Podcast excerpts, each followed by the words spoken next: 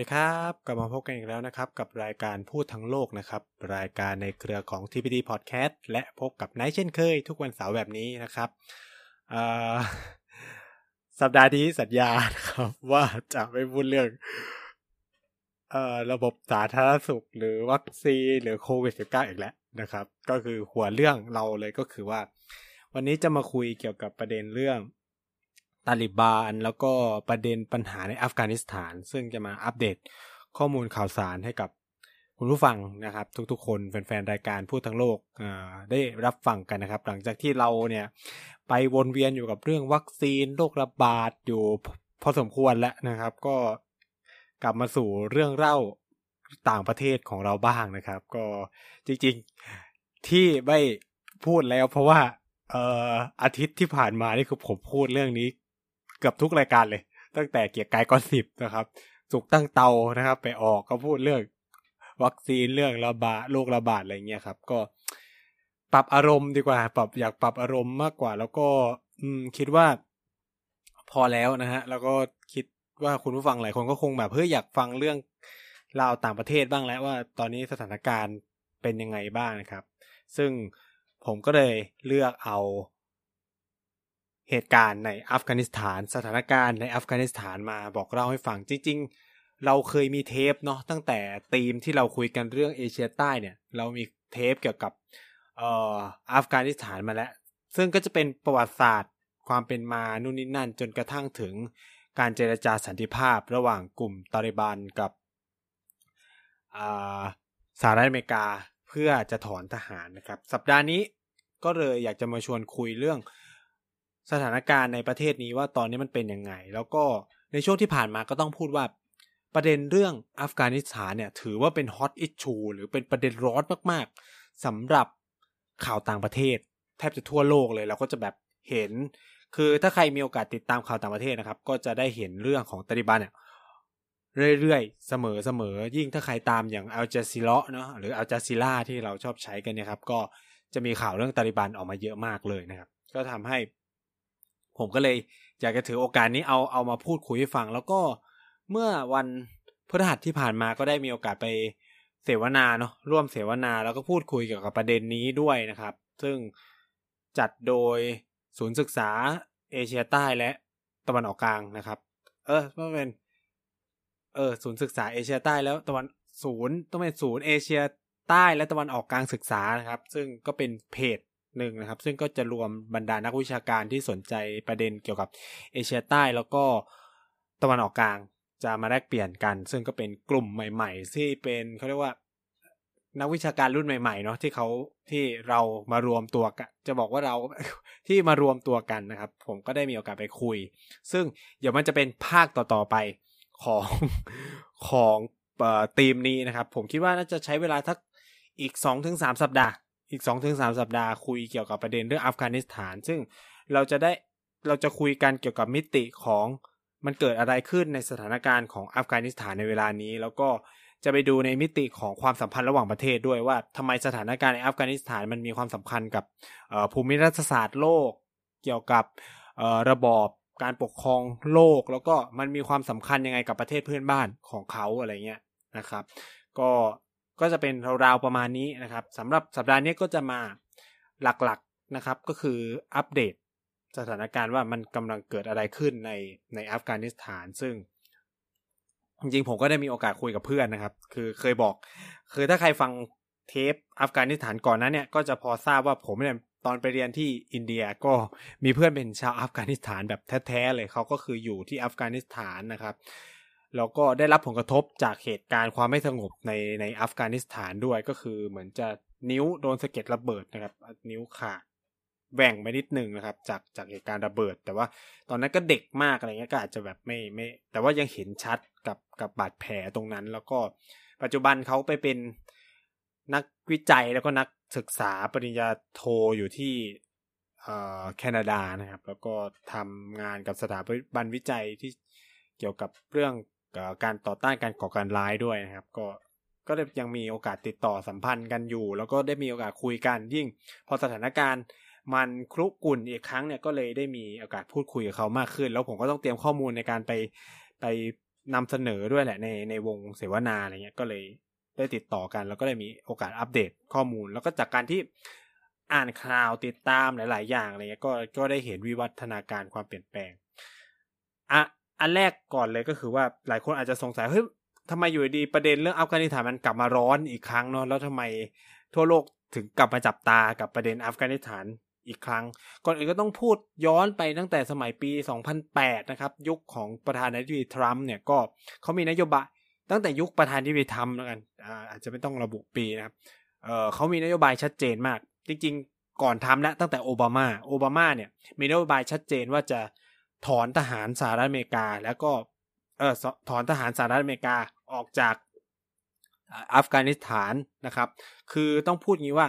สงครามในอัฟกานิสถานเริ่มขึ้นในสสมัยประธานาธิบดีจอร์จบุชผู้ลูกในปี 2001 นะครับ ซึ่งเป้าหมายในเวลานั้น คือการทำลายกลุ่มก่อการร้าย ที่ชื่อว่าอัลไคดานะครับ ที่นำโดยอุสมาบินลาเดน ซึ่งก็จะไปลิงก์กับเหตุการณ์ nine one one ใช่ไหมที่มีเหตุการณ์เครื่องบินชนตึกวอเทดนะครับ คือผมไม่แน่ใจว่าเออเด็กรุ่นใหม่คือใช้คำว่าเด็กก็รู้สึกว่าตัวเองแก่นะครับ เออน้องๆที่อาจจะฟังพูดทั้งโลก ซึ่งอาจจะมีจำนวนหนึ่งอาจจะเกิดไม่ทันด้วยซ้ำนะครับ ยิ่งใครเกิดหลังปี 2000 เป็นต้นมาเนี่ยไม่ทันแล้วนะครับ ผมเนี่ยยังความจำลางๆมากกับเหตุการณ์ 2000 ปี 2001 เนี่ยคือ คือแบบจำได้ว่าแบบมันมีเครื่องบินมาชน แล้วก็มีอีกลำหนึ่งมาชนแล้วตึกก็ถล่มอะไรเงี้ยโอ้โหแบบเหมือนหนังอะ่ะเหมือนละครเลยแบบ เพราะจำได้ว่าตอนนั้นมันมันดึกมาก เพราะเหตุการณ์มันเกิดกลางวันที่อเมริกาใช่ไหมทที่ไทยเนี่ยมันคือดึกมากแล้วนะครับ แล้วก็เขาก็ถ่ายทอดสดเลยนะครับ เหตุการณ์นี้ในในไทยนะก็เป็นอะไรที่เป็นต้นสายปลายเหตุที่ทำให้สหรัฐอเมริกาเนี่ยส่งทหารเข้าไปในอัฟกานิสถาน เพราะอะไรคำถามคือเพราะอะไร เพราะว่าสหรัฐอเมริกาเขามองว่ารัฐบาลอัฟกานิสถานในเวลานั้น ซึ่งปกครองโดยกลุ่มที่ชื่อว่ากลุ่มตอริบานคำว่าตอริบานเนี่ยมันแปลว่านักเรียนศาสนานะครับมันแปลว่านักเรียนศาสนานะครับเขาเนี่ยได้ปกครองประเทศอัฟกานิสถานตั้งแต่ปี 1996 หลังจากที่สหภาพโซเวียตล่มสลาย กลุ่มมูจาฮิดีนทะเลาะกันนะครับ แล้วก็ เกิดการต่อสู้แย่งชิงอำนาจระหว่างกลุ่มเหนือนอร์เทิร์นอะไลกับกลุ่มตอริบานนะครับ ก็สู้รบกันเยอะแยะมากมายนะครับ แต่ว่าพื้นที่ส่วนใหญ่ของประเทศในปี 1996 เป็นต้นมาเนี่ยก็ถูกปกครองโดยตาลิบานนะครับ แล้วพอเกิดเหตุการณ์นายวันๆเนี่ยสหรัฐอเมริกาก็มองว่าตาลิบานเนี่ยให้การสนับสนุน กลุ่มอาเคดาซึ่งเป็นผู้ก่อเหตุการณ์นะครับก่อเหตุการณ์นายวันๆเนี่ยซึ่งตาลิบานบอกว่า อเมริกาเนี่ยไม่มีหลักฐานอะไรชัดเจนเลยว่าว่าเรียกว่า มีหลักฐานอะไรไหมที่บอกว่ากลุ่มอาเคดาเนี่ยมันมันมันเกี่ยวข้องกับนายวันๆอะไรเงี้ย ซึ่งซึ่งตาลิบันมองว่ามันไม่มีหลักฐานอะไรเลย ก็เขาก็ไม่มีความจำเป็นที่จะต้องขับไล่กลุ่มอัลเคดาอัลเคดาออกจากประเทศอะไรประมาณนี้ก็เลยเป็นที่มาและก็ต้นสายปลายเหตุที่สหรัฐอเมริกาส่งทหารเข้าไปใน อัฟกานิสถาน เราจะเรียกสงครามในเวลานั้นนะครับ ว่าสงครามการต่อต้านการก่อการร้าย ซึ่งซึ่งจะใช้ keyword ที่จะเยอะมากในในช่วงเวลานั้น ช่วงเวลานั้นเนี่ยคำว่าก่อการร้ายเนี่ยบูมมากนะครับ คือคือเราทุกคนน่าจะแบบเคยได้ยินคำคำนี้เป็นครั้งแรกในชีวิตคำว่ากลุ่มก่อการร้ายอะไรเงี้ยในปี 2001 เป็นต้นมา แล้วก็มันเริ่มมีความสลักสำคัญจนกระทั่งถึงปัจจุบันนี้นะครับ ไม่ว่าจะเป็นพวกกลุ่ม IS อะไรเงี้ยที่ถูกมองว่าเป็นกลุ่มก่อการร้ายคำว่ากลุ่มก่อการร้ายก็ต้องบอกว่า มันเป็นคำที่มีปัญหามากๆ เพราะว่าต้องถามว่า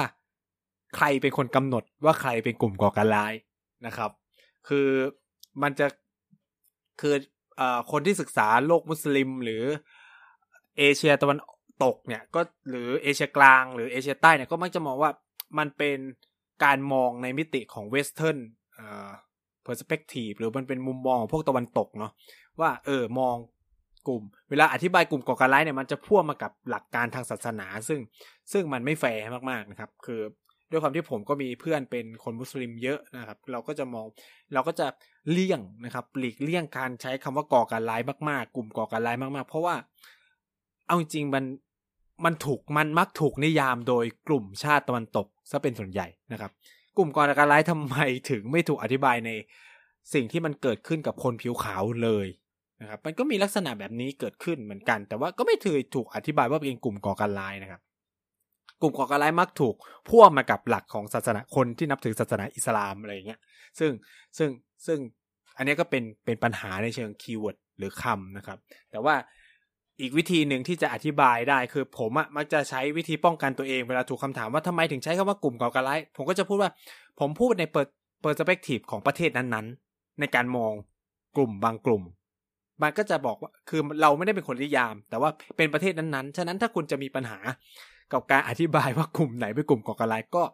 ต้องไปมีปัญหากับประเทศนั้นๆ ที่ที่เขาอธิบายว่ากลุ่มเราเนี่ยมันเป็นมันเป็นกลุ่มก่อการร้าย ฉะนั้นผมก็จะใช้แล้วแต่ผมก็จะออกตัวก่อนว่าการใช้คำว่ากลุ่มก่อการร้ายในในเซนต์เนี้ยก็คือในมุมมองของสหรัฐอเมริกาที่มีต่อกลุ่มอากาดาที่เขามองนะครับ หรือยังไงนะครับ ก็ต้องบอกว่าในปี 2001 สหรัฐอเมริกาก็เข้าไปแล้วก็ล้มรัฐบาล ตอริบานนะครับ แล้วก็ตั้งรัฐบาลใหม่ขึ้นมา ซึ่งเกิดขึ้นจากกลุ่มเอ่อ Northern Alliance นะครับ ก็จะเป็นพวกขุนศึกทั้งหลายที่อยู่ในอัฟกานิสถานนั่นเอง ซึ่งรัฐบาลใหม่เนี่ยก็นำโดยเอ่อฮามิกาไซนะครับฮามิกาไซเป็นประธานาธิบดีคนแรกของของอัฟกานิสถาน ต่อจากนั้นมาเนี่ยก็จะเป็นอาชาอัฟกานีนะครับ เป็นประธานาธิบดีคนที่สองนะครับ ก็ยังอยู่ในอำนาจจนถึงปัจจุบันเอ่อประเด็นปัญหาของ อัฟกานิสถานเนี่ย ก็ต้องพูดว่า ก็เริ่มตั้งแต่นั้น มันก็มีการสู้รบระหว่างกองทัพสหรัฐอเมริกากับกลุ่มติดอาวุธ อย่างอัลเคดาเอยหรือกลุ่มต่างๆ รวมถึงตอริบานด้วยนะครับ ซึ่งก็มีการสู้รบกัน เพราะว่าตอริบานเองก็มองว่ามันไม่แฟร์สำหรับเขานี่เขาเป็นรัฐบาลอยู่ทำไมอยู่ดี คุณส่งกองทัพเข้ามายึดเราอะไรเงี้ยคล้ายๆกันนะครับ เหตุการณ์อย่างเงี้ยคล้าย ๆ กันกับที่เกิดขึ้นในอิรัก เหมือนกัน อิรักก็เป็นลักษณะนี้เลยครับ ก็คือสหรัฐอเมริกาก็มองว่าสดัมฮุนเซนในเวลานั้นน่ะสนับสนุนกลุ่มก่อการร้ายนะครับ แล้วก็ถือคออาวุธชีวภาพนู่นนี่นั่นนะครับ ซึ่งอย่างที่เรารับรู้กันทุกวันนี้แล้วก็คือมันไม่มีนะครับ แต่สหรัฐก็ส่งทหารเข้าไป แล้วก็ล้มรัฐบาลสดัมฮุนเซนนะครับ ซึ่งก็ล่มสลายไปเรียบร้อยแล้วนะครับ แล้วก็เสียชีวิตเขาก็ตายเรียบร้อยแล้วนะโดนแขวนคอนู่นนี่นั่นนะครับ ก็จบกันไป คือเนี่ยก็จะเป็นลักษณะที่มันเกิดขึ้นในในช่วงเวลานั้น ผมเข้าใจว่าสงครามในอิรักจะเกิดขึ้นในปี 2003 ถ้าตัวเลขไม่ผิดเนาะ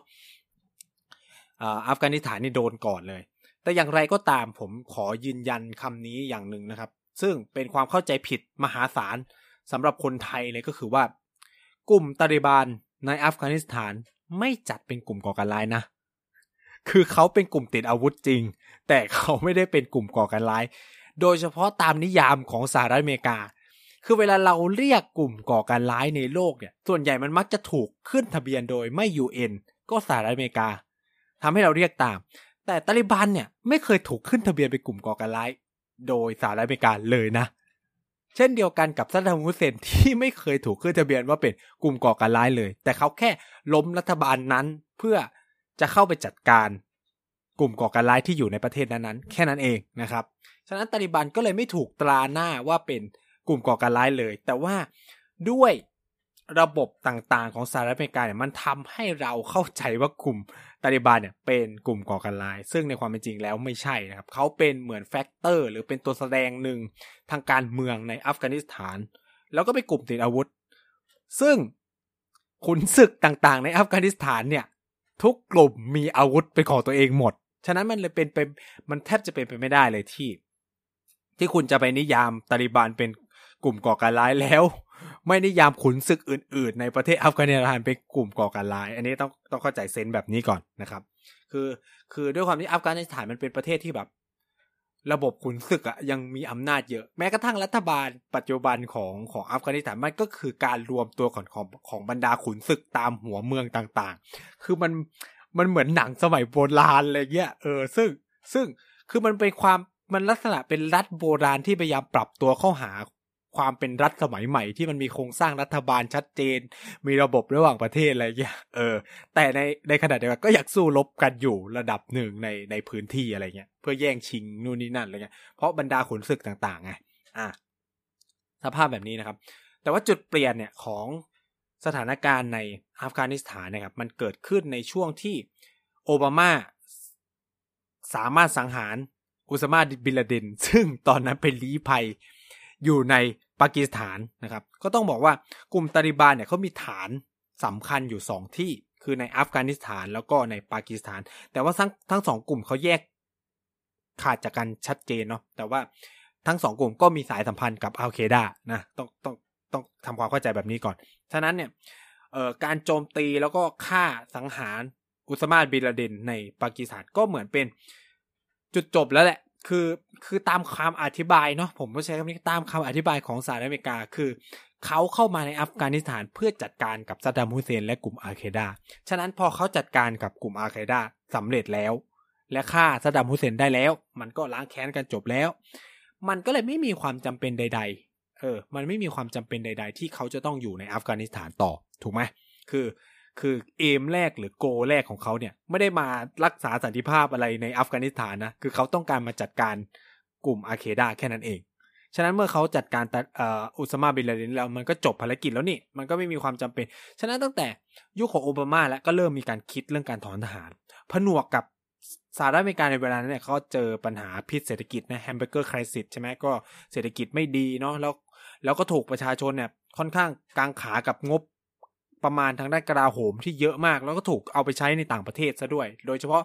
สงครามในอัฟกานิสถานในอิรักนู่นนี่นั่น ซึ่งเราจะเห็นว่าสหรัฐอเมริกาก็เริ่มถอนทหารในอิรักก่อนเลย แล้วก็เนี่ยอัฟกานิสถานก็อยู่ในแพลนนะครับ ตั้งแต่นั้นเป็นต้นมา พอทรัมป์ขึ้นมามีอำนาจทรัมป์ก็ประกาศชัดว่าสารต่อนโยบายของโอบามา แล้วทรัมป์เนี่ยก็เป็น นักธุรกิจเนาะเขาก็รู้สึกว่าเออทำไมต้องเอาเงินเยอะแยะมากมายไปทิ้งในประเทศอื่นอะไรเงี้ยทรัมป์เนี่ยก็เลยแบบไล่เจรจาถอนทหารตัวเองออกจากภูมิภาคที่มันมีปัญหาแล้วก็คือ มองไม่เห็นผลประโยชน์ของสหรัฐเท่าไหร่เลย อย่างอัฟกานิสถานเนี่ยแทบจะไม่เห็นผลประโยชน์อะไรเลย แถมไปแบบรักษาสันติภาพให้เขาอีกก็จะเหมือนแบบไปพยุงรัฐบาล อัฟกานิสถานด้วยซ้ำอะไรประมาณเนี้ยแล้วก็ต้องไป train ทหารให้เขานู่นนี่นั่นต้องไป spend เงินเยอะแยะมากมาย ทรัมป์ก็เลยแบบโอ้ไม่เอาแล้วนะครับทรัมป์ก็เลยเปลี่ยนนโยบายนะครับ จากแต่ก่อนเนี่ยไม่เคยคุยกับกลุ่มตาลิบานเลย เพราะว่าสนับสนุนรัฐบาลอัฟกานิสถานตลอดทรัมป์ก็เปลี่ยนนะครับ แล้วมันก็เลยเกิดการเจรจาสันติภาพขึ้น ระหว่างสหรัฐอเมริกากับกลุ่มตาลิบาน โดยที่ไม่มีรัฐบาลอัฟกานิสถานอยู่ด้วย มันเป็นความน่าสนใจมาก คือกลุ่มตาลิบานเนี่ยมองว่า ถ้าสหรัฐอเมริกาจะเจรจาเขาห้ามเอารัฐบาลอัฟกานิสถานเข้ามาคุยด้วย เพราะมันจะกลายเป็นปัญหา แล้วมันก็จะไม่สามารถนำไปสู่ข้อสรุปหรือฉันทามติร่วมกันได้ ฉะนั้นมันก็เลยเกิดการเจรจาเฉพาะตาลิบันกับกับสหรัฐอเมริกา เพื่อให้สหรัฐอเมริกาเนี่ยสามารถถอนทหารออกจากอัฟกานิสถานได้อย่างปลอดภัย โดยที่ไม่ถูกกลุ่มตาลิบันโจมตีนะครับ นี่คือเมนไอเดียหลักของการเจรจาที่เริ่มขึ้นตั้งแต่ปี 2008 แล้วก็ มีการลงนามในสัญญาในปี 2019 นะครับ แล้วก็ทรัมป์ก็เริ่มแพลนในปี 2020 ว่าจะสอนถอนทหารออกในช่วงเดือนกันยายน ใช่ ตั้งแต่เดือนกันยายนปีนี้นะครับ ซึ่ง พอไบเดนชนะเลือกตั้ง นโยบายของสหรัฐอเมริกาก็ไม่ได้เปลี่ยนนะครับ ก็คือยังคงไว้ซึ่งจะถอนทหารออกจาก อัฟกานิสถานเหมือนเดิมเอเออ อันนี้ผมขอโทษพูดผิดไปนิดนึงคือทั้มวางแผนจะออกตั้งแต่พฤษภาแล้ว แต่ว่าพอไบเดนขึ้นมาไบเดนเลื่อนไปเป็นกันยายน คือเขาก็ต้องการความเป็นภาพบางอย่างก็คือเขาอยากจะถอนในเดือนกันยายนเพราะอะไรนายอีเลเวนมันเกิดในเดือนกันยายนไง มันเหมือนกับว่า เฮ้ยฉันชนะในสงครามครั้งนี้แล้วอะไรเงี้ยจัดการกลุ่มเอัลไคด้าได้สำเร็จหนึ่งสองสามสี่แล้วก็เดือนกันยาใช่ไหมมันเป็นเดือนที่ พวกเราเนี่ยถูกย่ำยีจากกลุ่มก่อการร้าย ฉะนั้นก็จะเป็นเดือนสำคัญอะไรเงี้ยนู่นนี่นั่นนะครับ แต่ว่าสิ่งที่เกิดขึ้นคือในความเป็นจริงอะไบเดนเนี่ย ถอนทหารอเมริกาออกเรื่อยๆ ตั้งแต่เมื่อต้นปีที่ผ่านมาแล้ว แล้วพอมันถอนออกเยอะเรื่อยๆเนี่ยพื้นที่ต่างๆในอัฟกานิสถานมันก็เริ่มโล่งใช่ไหมเริ่มไม่มีกองทัพสหรัฐอเมริกาอยู่นะครับ เมื่อเดือนมิถุนายนที่ผ่านมาเนี่ย มันมีการถอนทหารครั้งใหญ่มากๆของสหรัฐอเมริกาในช่วงเวลากลางดึกของอัฟกานิสถาน ซึ่งมันถูกหลายสำนักข่าวเล่นแบบใหญ่มากว่ามันเป็นการย่องหนีออกจากอัฟกานิสถานในยามค่ำคืนอะไรประมาณนี้ก็คือแบบออกไปอย่างไม่สง่าผ่าเผยเท่าไหร่อะไรประมาณนี้นะครับ แล้วก็ไบเดนเองก็เปลี่ยนแผนหลังจากที่เฮ้ยกองทัพถอนมาเยอะมากแล้วก็เลยเปลี่ยนแผนว่าจะ completely ก็คือเอาทหารของตัวเองออกจากอัฟกานิสถานให้เสร็จภายในเดือนสิงหานี้ ซึ่งก็เหลือเวลาอีกประมาณแค่หนึ่งเดือนกับหนึ่งอาทิตย์เท่านั้นนะครับ นอกจากสหรัฐอเมริกาแล้ว อีกกลุ่มหนึ่งที่เป็นทหารที่รักษาสันติภาพอยู่ในอัฟกานิสถานก็คือนาโตนาโตก็ plan เอาทหารตัวเองออก ไม่ว่าจะพวกอังกฤษเยอรมงเยอรมันอะไรก็ที่เป็นทหารของนาโตก็ plan เอาออกหมดนะครับ รวมถึงออสเตรเลียด้วยนะครับ ทุกคนก็คือพากันหนีออกจากอัฟกานิสถานหมดเลยนะครับ ซึ่ง สภาพแวดล้อมแบบนี้ มันส่งผลให้เกิดเขาเรียกว่าสุญญากาศทางการทหารนะใช้ผมใช้คำนี้เลยว่าสุญญากาศทางการทหาร ไม่ใช่สุญญากาศทางการเมืองนะมันเป็นสุญญากาศทางความมั่นคงสุญญากาศทางการทหาร รวมไปถึง คือจะบอกว่าสุญญากาศทางการเมือง มันยังไม่ถึงขนาดนั้น เพราะว่าการเมืองเนี่ยมันยังถูกโฮโดย มันถูกควบคุมโดยรัฐบาลคาบูลอยู่ ที่นำโดยพวกบรรดาขุนศึก Northern Alliance ก่อนหน้านี้ทั้งหลายนะครับ แต่ว่าความมั่นคงเนี่ยมันชัดเจนมาก แล้วก็การทหารมันชัดเจนมาก เพราะว่าพอทหารสหรัฐอเมริกาที่รักษาสันติภาพในพื้นที่ต่างๆ ของอัฟกานิสถานมันออกไปเนี่ย มันก็เกิดช่องว่างให้กลุ่มติดอาวุธกลุ่มต่างๆ ในอัฟกานิสถานเคลื่อนไหวเพื่อจะยึดพื้นที่อ่านะครับ ซึ่งหนึ่งในนั้นก็คือกลุ่มตาลิบานด้วยอ่าฉะนั้นในหลาย สัปดาห์ที่ผ่านมาเราก็จะได้เห็นข่าวว่ากลุ่มตาลีบานยึดตรงนั้นยึดตรงนี้ได้ใช่ไหมเราก็จะเห็นถึงขนาดที่เขากล่าวอ้างเลยนะ ว่าเขายึดพื้นที่ของอัฟกานิสถานได้แล้ว 85เปอร์เซ็นต์85เปอร์เซ็นต์เยอะมากนะครับ ซึ่งแน่นอนก็อาจจะเป็นข้อยกเว้นว่าคาบูลเนี่ยมันอาจจะถูกรักษาไว้อยู่นะครับคำถามก็คือว่าทหาร กองกำลังของรัฐบาลอัฟกานิสถานมันมีความพร้อมมากแค่ไหน อันนี้เป็นคำถามใหญ่มาก แล้วก็ไม่มีใครรู้ ว่าตลอด 20 กว่าปีที่สหรัฐอเมริกาอยู่มาเนี่ยสามารถพัฒนาศักยภาพของกองทัพอัฟกานิสถานได้มากน้อยแค่ไหน แต่ผมคิดว่าปัญหาใหญ่ ๆ เลยคือว่า ทหารเนี่ยมันไม่ได้มีความรอยตี้เท่าไหร่ต่อรัฐบาลเข้าใจปะด้วยความที่พื้นเพเขาเป็นทหารจาก ชนเผ่าเอ่ยเป็นทหารจากบรรดาขุนศึกต่างๆ ที่มารวมกันเนี่ย มันจะเหมือนแบบคุ้มต่างๆ คือใครไปดูหนังแบบคล้ายๆหนังพระนเรศวรเลยเนี่ยมันก็แบบทหารมันก็รอยตี้ต่อเจ้าเมืองนู้นเจ้าเมืองมันจะมีลักษณะแบบนั้นอยู่นะครับ มันก็เลยทำให้ความเป็นกองทัพอัฟกานิสถานภายใต้รัฐสมัยใหม่เนี่ย มันมีปัญหาแตกต่างจากกลุ่มตาลิบานที่เขามีความเป็นน้ำหนึ่งใจเดียวกัน เขามี เขาเรียกว่าอุดมการที่ชัดเจนในเรื่องศาสนาใช่ไหมชูความเป็นรัฐอิสลามิกเอมิเรตใช่ไหมของเขาอะไรเงี้ย ที่จะเอาความเป็นศาสนามาปกครองใช้ชาริอะในการปกครองประเทศหนึ่งสองสามสี่นะครับ ซึ่งมันก็ทำให้โอกาสในการต่อสู้ของกลุ่มตาลิบันก็ก็มีมากขึ้นนะครับ แม้ว่าในหลายพื้นที่มันก็ยังมีการต่อคือทุกวันเนี้ยณวันที่ผมกำลังพูดอยู่เนี้ยก็ต้องบอกว่า สถานการณ์อัฟกานิสถานมันค่อนข้างมีความ สลับซับซ้อนมากแล้วก็ วันนี้ตาลิบันยึดได้วันต่อมารัฐบาลยึดคืน วันต่อมาตาลิบันยึดกลับอะไรเงี้ยมันเป็นลักษณะแบบเนี้ยอยู่ตลอดเวลาเลยเอ่อฉะนั้นเนี่ยทั้งโลกก็เลยค่อนข้างจะประนามการกระทำของสหรัฐที่มันเหมือนกับว่า เอาขี้มาทิ้งไว้อะคือแบบมึงเป็นตัวสร้างปัญหา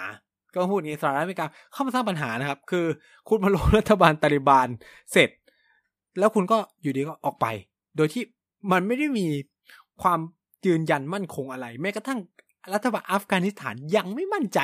ว่าตัวเองจะเอาอยู่กับกลุ่มตาลิบันเลยนะ แล้วในช่วงที่มันมีการเจรจาสันติภาพ หรือก่อนหน้ามีการเจรจาสันติภาพระหว่างตาลิบันกับอัฟกานิสถานมันมีความน่าสนใจมากว่า ก่อนนั้นเนี่ยรัฐบาลที่รับรองอัฟกานิสถานมันมีเอ่อต่อตาลิบันเนี่ยมันมีน้อยมาก ตอนที่ตาลิบันปกครองอัฟกานิสถานนะครับ มี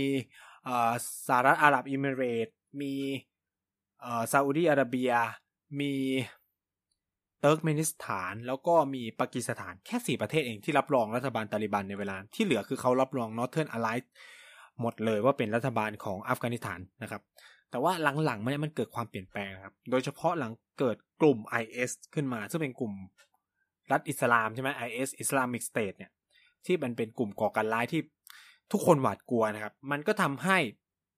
หลาย ๆ ประเทศเริ่มหันไปติดต่อกับกลุ่มตาลิบันมากขึ้น เพื่อให้จัดการกับ IS ก็ต้องพูดว่า แม้ว่าตาลิบันเนี่ยจะมี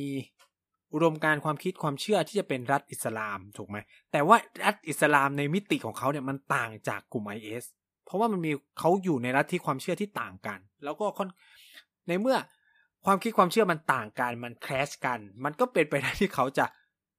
จัดการ กับ IS เหมือนกัน เพราะมันมันก็จะเป็นปัญหาต่อความคิดความเชื่อของเขาอะไรเงี้ย และในเมื่อรัฐอย่างอิหร่านรัสเซียให้การสนับสนุนเขาเพื่อไปปราบปรามกลุ่มไอเอสเขาก็ต้อง happy นะครับ ได้เงินหนึ่งได้เงินสองคือได้อาวุธด้วยนะครับ ก็ทำให้ตาลิบานในเวลานั้นก็เริ่มได้รับสถานะ ของการยอมรับในระดับระหว่างประเทศมากขึ้น โดยเฉพาะอย่างประเทศอย่างอิหร่านอย่างเอ่อ รัสเซียซึ่งก่อนหน้านี้ไม่ไม่ได้ contact กับเขา แน่นอนปากีสถานรับรองเขาอยู่แล้วอะไรเงี้ยก็เพื่อจะจัดการเหล่านี้ คือต้องพูดอย่างนี้ว่าตาลิบานในปี2000เเออในปี 1996 ถึง 2006 เนี่ย มันไม่ได้เหมือนกับตาลิบันในวันนี้แล้ว คือเราจะเรียกกันว่าเป็นเป็นตาลิบัน 1.2 เอ้ย 2.0 2.0 ในที่คือมันเปลี่ยนไปหมดแล้ว เขาไม่ปิดตัวเองแล้ว คือตาลิบันสมัยก่อนคือแบบผู้หญิงห้ามไปเรียนหนังสือ กูไม่ติดต่อกับใครไม่สนใจโลกอะไรเงี้ย ไม่ต้องมีเรื่องการต่างประเทศไม่มีเพลงชาติไม่ได้ยอมรับในความเป็นรัฐสมัยใหม่หรือ modern state เลย แต่ตาลิบันทุกวันนี้มีเพลงชาติ เมื่อมีคนถามเรื่องการศึกษาผู้หญิงก็บอกว่า ผู้หญิงต้องได้ไปโรงเรียน ฉันจะส่งลูกไปโรงเรียนที่ยอมให้ลูกฉันสวมฮิญาบอะไรประมาณเนี้ยแล้วก็เปิดกว้างมากยิ่งขึ้น แล้วก็เล่นการเมืองมากยิ่งขึ้น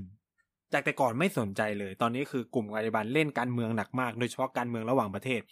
ไปคุยกับคนนู้นคุยกับคนนี้เข้าหาจีนนะครับ เปิดทางให้อินเดียเข้ามาคุยทางลับเนาะประเทศไหนที่เคยมีปัญหาเขาเขาคุยหมดนะครับ เพื่อเตรียมตัวรอเป็นรัฐบาลแล้วผมก็ไม่ได้ใช้คำนี้ก็คือว่าตาลิบานเนี่ยเปิดทางทุกอย่างเพื่อเตรียมช่องทางให้กับตัวเอง หากได้เป็นรัฐบาลนะครับ ซึ่ง สภาวะการแบบเนี้ยที่สหรัฐอเมริกาออกไปเนี่ยมันก็เขาเรียกว่าเพิ่มโอกาสให้กลุ่มตาลิบันได้เข้าไปยึดพื้นพื้นที่คือคือเมื่อหลายวันก่อนที่ผ่านมาเนี่ยก็มีการคุยเรื่องการเจรจาหยุดยิง ระหว่างกลุ่มตาลิบันกับกับรัฐบาลอัฟกานิสถาน คือต้องบอกว่านานาชาติเนี่ยต้องการให้เกิดการเจรจาทางการเมืองมากกว่าที่จะใช้อาวุธห้ำหั่นกันเนาะ เพราะว่าถ้าใช้อาวุธสู้กันเนี่ยมันนำไปสู่ civil war แน่นอน แล้วถ้ามันเกิดสงครามกลางเมือง ก็นอกนำมาสู่ refugee ซึ่งคนที่ได้รับผลกระทบเนี่ยก็จะมีทั้งจีนเนาะ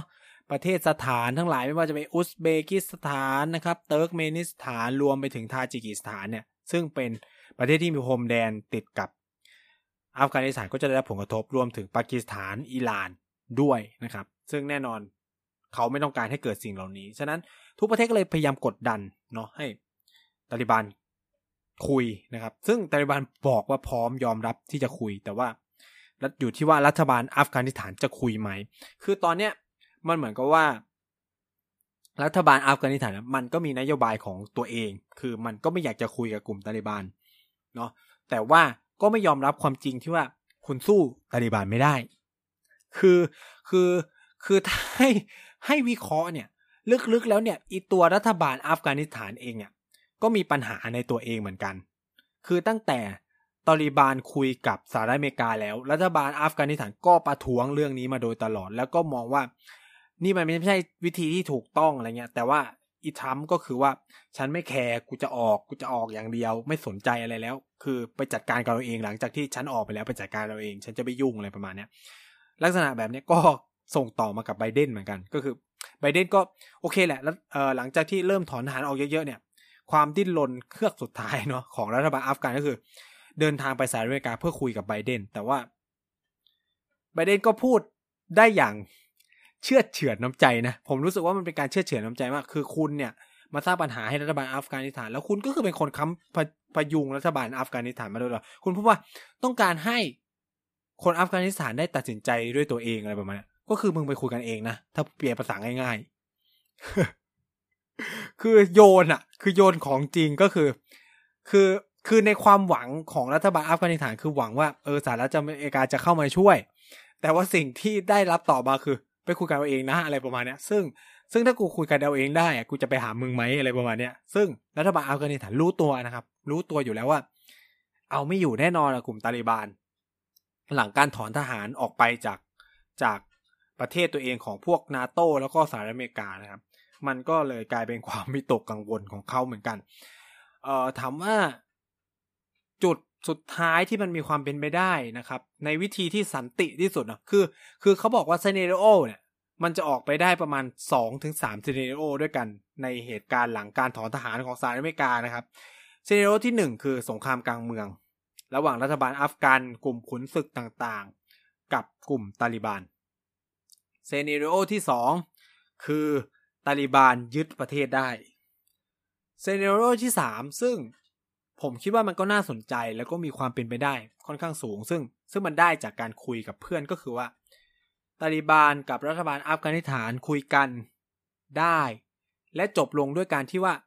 แบ่งอำนาจกันในรัฐบาล เออผลัดกันขึ้นเป็นประธานาธิบดีครองตำแหน่งรัฐมนตรีครึ่งครึ่งอะไรประมาณนี้ อ่า ก็เป็นไปได้ นะครับ อันนี้ก็จะเป็นลักษณะที่มันอาจจะเกิดขึ้นจากจากการถอนทหารของสหรัฐอเมริกาและนาโตซึ่ง scenario ที่ทุกคนอยากให้เป็นคือ scenario ที่สามแน่นอน หรือแบบ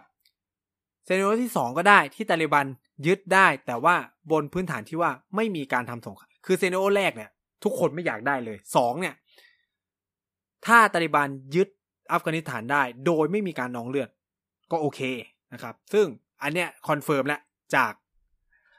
อ่าอังกฤษนะรัฐมนตรีกระทรวงกลาโหมอังกฤษบอกว่าพร้อมที่จะร่วมมือกับตาลิบันคือ คือต้องพูดว่าประเด็นเรื่องอัฟกานิสถานมันเห็นความพิลึกกึกกือของชาติตะวันตกมาก ๆนะครับ คุณมาสร้างปัญหาความวุ่นวาย คนอัฟกานิสถานตายมหาศาล จากการที่ไม่ต้องการให้ตาลิบันเป็นรัฐบาล แต่อยู่ๆเวลาผ่านไปยี่สิบปี คุณบอกว่าพร้อมที่จะคุยกับตาลิบันแล้ว คุยกับรัฐบาลตาลิบันได้ ถ้าถ้าตาลิบันได้เป็นรัฐบาล เนี่ยมันมันแปลกมันมันมันมีความพาราดอกซ์ความย้อนแย้งในตัวเองของของของประเทศเหล่านี้ ซึ่งเนี่ยแหละครับมันคือความสัมพันธ์ระหว่างประเทศที่มีสิ่งที่เราเรียกกันว่า national interest คือทุกคนรู้ดีนะครับ ประเทศต่างๆเนี่ยรู้ดีมากๆว่า มันมีความเป็นไปได้สูงเลยที่อัฟกาเอ่ออัฟกานิสถานมันจะอยู่ใต้ตาลีบาน ฉะนั้นทุกคนก็เลยเปิดช่องกันหมดนะครับ จีนก็คุยกับตาลีบาน ปากีก็คุยกับตาลีบานอิหร่านก็คุย ทุกประเทศคุยกับตาลีบานหมดเลยตอนเนี้ยแม้กระทั่งอินเดีย อินเดียเนี่ยมีนโยบายต่างประเทศชัดเจนมากว่าไม่อยากคุยกับกลุ่มติดอาวุธตอนนี้ก็เริ่มใช้ back channel เออใช้ช่องทางลับคุยกับตาลีบานแล้วเพราะตัวเองก็เสี่ยงเหมือนกัน ถ้า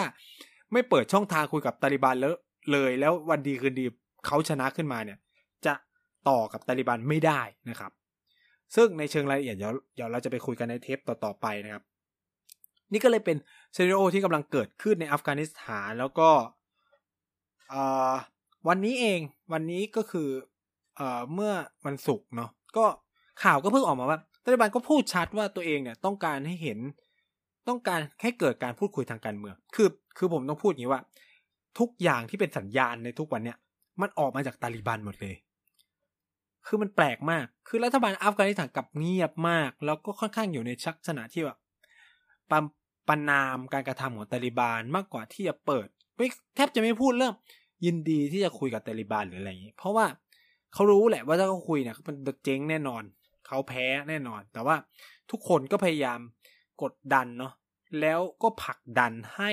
รัฐบาลอัฟกานิสถานเนี่ย คุยกับอีกลุ่มตาลิบานเหอะอะไรเงี้ยอย่าให้มันเกิดซีวีวอร์เลย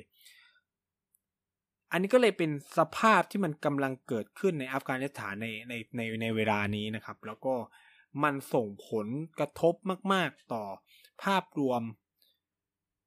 ความมั่นคงระหว่างประเทศ เพราะอะไรเพราะว่าความไม่มั่นคงในอัฟกานิสถาน คือความไม่ไม่มั่นคงในภูมิภาคเอเชียและทั่วโลก เพราะว่าหลังจากที่ การต่อสู้ในซีเรียเนี่ยมันล่มสลายรวมถึงอิรักเนี่ยของกลุ่ม IS พ่ายแพ้ใช่ไหมครับ มันมีรายงานชัดเจนมากจากทั้งสหรัฐอเมริกาแล้วก็ UN นะครับว่ากลุ่ม IS ย้ายฐานที่มั่นตัวเองจากในพื้นที่ซีเรียอิรักอะไรเงี้ยไปอยู่ในอัฟกานิสถาน ฉะนั้นถ้ามันเกิดสุญญากาศทางการเมืองเออรัฐบาลอัฟกานิสถานกับตอริบานลบกัน โดยที่ก็ไม่ได้ใส่ใจกับพวก IS ที่อยู่ตรงนั้นเนี่ย มันก็มีความเป็นไปได้ว่า อัฟกานิสถานจะกลายเป็นฐานกำลังฐานใหม่นะครับสำหรับ IS ซึ่งมันถือว่าเป็นภัยร้ายแรงมาก ๆสำหรับทั่วโลก โดยเฉพาะประเทศเพื่อนบ้านนะครับ ซึ่งค่อนข้างกลัวสิ่งที่เราเรียกว่า ลัทธิสุดโต่งกลัวลัทธิการก่อการร้ายรวมไปถึงลัทธิแบ่งแยกดินแดน โดยเฉพาะจีนเนี่ยแพนิคมาก แล้วก็ไม่ต้องการเลยให้มันเกิดซีวิววอร์ในในในอัฟกานิสถาน เพราะมันก็จะสร้างปัญหาหลาย ๆ อย่างกับจีน ซึ่งเดี๋ยวก็จะไปเล่าต่อไปในอนาคตนะครับ ก็ฝากติดตามด้วยนะเออประเด็นอัฟกานิสถานก็ประมาณนี้นะครับ ตอนนี้คือผมกำลังมีนโยบายว่าผมจะพูดให้น้อยลงสั้นกระชับเข้าใจมากยิ่งขึ้นนะครับ แล้วก็มีการไล่ไล่เรียงลำดับเวลาที่ชัดเจนมากยิ่งขึ้นนะครับ เพื่อให้มันเกิดความกระชับไม่ยืดเยื้อนะครับ แล้วก็ลดความ เหนื่อยของตัวเองด้วย อะก็ประมาณนี้อัปเดตสถานการณ์ว่ามันเกิดอะไรขึ้นที่มาที่ไปมันเป็นยังไงทำไม เราถึงได้เห็นความเคลื่อนไหวของตาลิบันมากยิ่งขึ้น แล้วก็ตาลิบันในวันนี้มันมันเปลี่ยนแปลงไปยังไง เมื่อเมื่อเปรียบเทียบกับในอดีตที่ผ่านมานะครับ รวมไปถึงว่าท่าทีของอรัฐบาลอัฟกานิสถาน รัฐบาลประเทศต่างๆเนี่ยต่อสถานการณ์ที่มันเกิดขึ้นในปัจจุบันมันเป็นประมาณไหนนะก็ ยังไงก็ฝากติดตามรายการพูดทั้งโลกของเราด้วยนะครับ แล้วก็อีก2อสสัปดาห์สัปดาห์หน้านะครับ ก็จะยังคงเป็นเรื่องของอัฟกานิสถานนะครับ เราก็จะยังอยู่กับเรื่องนี้นะครับ อาจจะมีเกสนะครับเดี๋ยวเดี๋ยวลองดูก่อนนะครับ ว่าผมจะสามารถติดต่อได้ไหมนะครับ ก็ก็ก็ลองติดตามรับฟังกันดูนะครับ ยังไงก็ฝากติดตามรายการต่างๆ ในเครือของ TPT Podcast ด้วยนะครับ ไม่ว่าจะเป็น Back for the Future เนาะครับ ทุกวันจันทร์นะครับเกียร์กายก็สิบอ่าผมก็ไปแจมอยู่ทุกวันพฤหัสนะครับ ก็ติดตามรับฟังได้ วันเสาร์มีพูดทั้งโลก วันอาทิตย์เป็นอาทิตย์มีเด็กสร้างชาตินะครับ ช่วงนี้ก็จะเป็นกายจัดเนาะเอ่อยังไงก็เอ๊ะลืมไปนะครับ ต้องขอขอบคุณสปอนเซอร์ของเราด้วยนะครับ FNS นะครับ Philip n e l m a n for Democracy นะครับ ซึ่งก็เป็น ผู้สนับสนุนหลักของเราตอนนี้นะครับ ใครสนใจอยากสนับสนุนรายการในเครือของ TPD Podcast ก็ยินดีนะครับ สามารถติดต่อเข้ามาได้เรามีเลดการ์ดมีอะไรครบคันนะครับ จะสนับสนุนให้เราพูดโฆษณานู่นนี่นั่น ติดต่อเข้ามาได้เลยนะครับ ยินดีมากๆเลยอะสำหรับใครที่ต้องการติดตาม Nice นะครับ คือจริงๆ ผมไม่ได้โปรโมตตัวเองมานานพอสมควรมากแล้วนะครับ ก็สามารถติดตามได้ที่ Twitter นะครับ @nice nice talk th นะครับ n i c e t a l k นะครับ แล้วก็ t s ประเทศไทยนั่นเองนะครับ ก็สามารถไปติดตาม Twitter นี้ได้นะครับ หรือทางเพจที่ผมทำก็ได้นะครับ ชื่อกระแสเอเชียใต้ X พูดทั้งโลก หรือจริงๆพิมพ์เขาว่าพูดทั้งโลกอย่างเดียวก็ได้เหมือนกันนะครับ ก็จะเป็นการอัปเดตข้อมูลข่าวสาร การต่างประเทศนะครับ เรื่องราวต่างๆ ในโลกนะครับ ก็ไป Follow ไปกดไลค์กดแชร์กันได้นะครับ ยังไงก็เป็นกำลังใจกันได้หลากหลายช่องทางนะครับ แล้วพบกันใหม่ สัปดาห์หน้า สัปดาห์นี้ลาไปก่อนสวัสดีนะครับ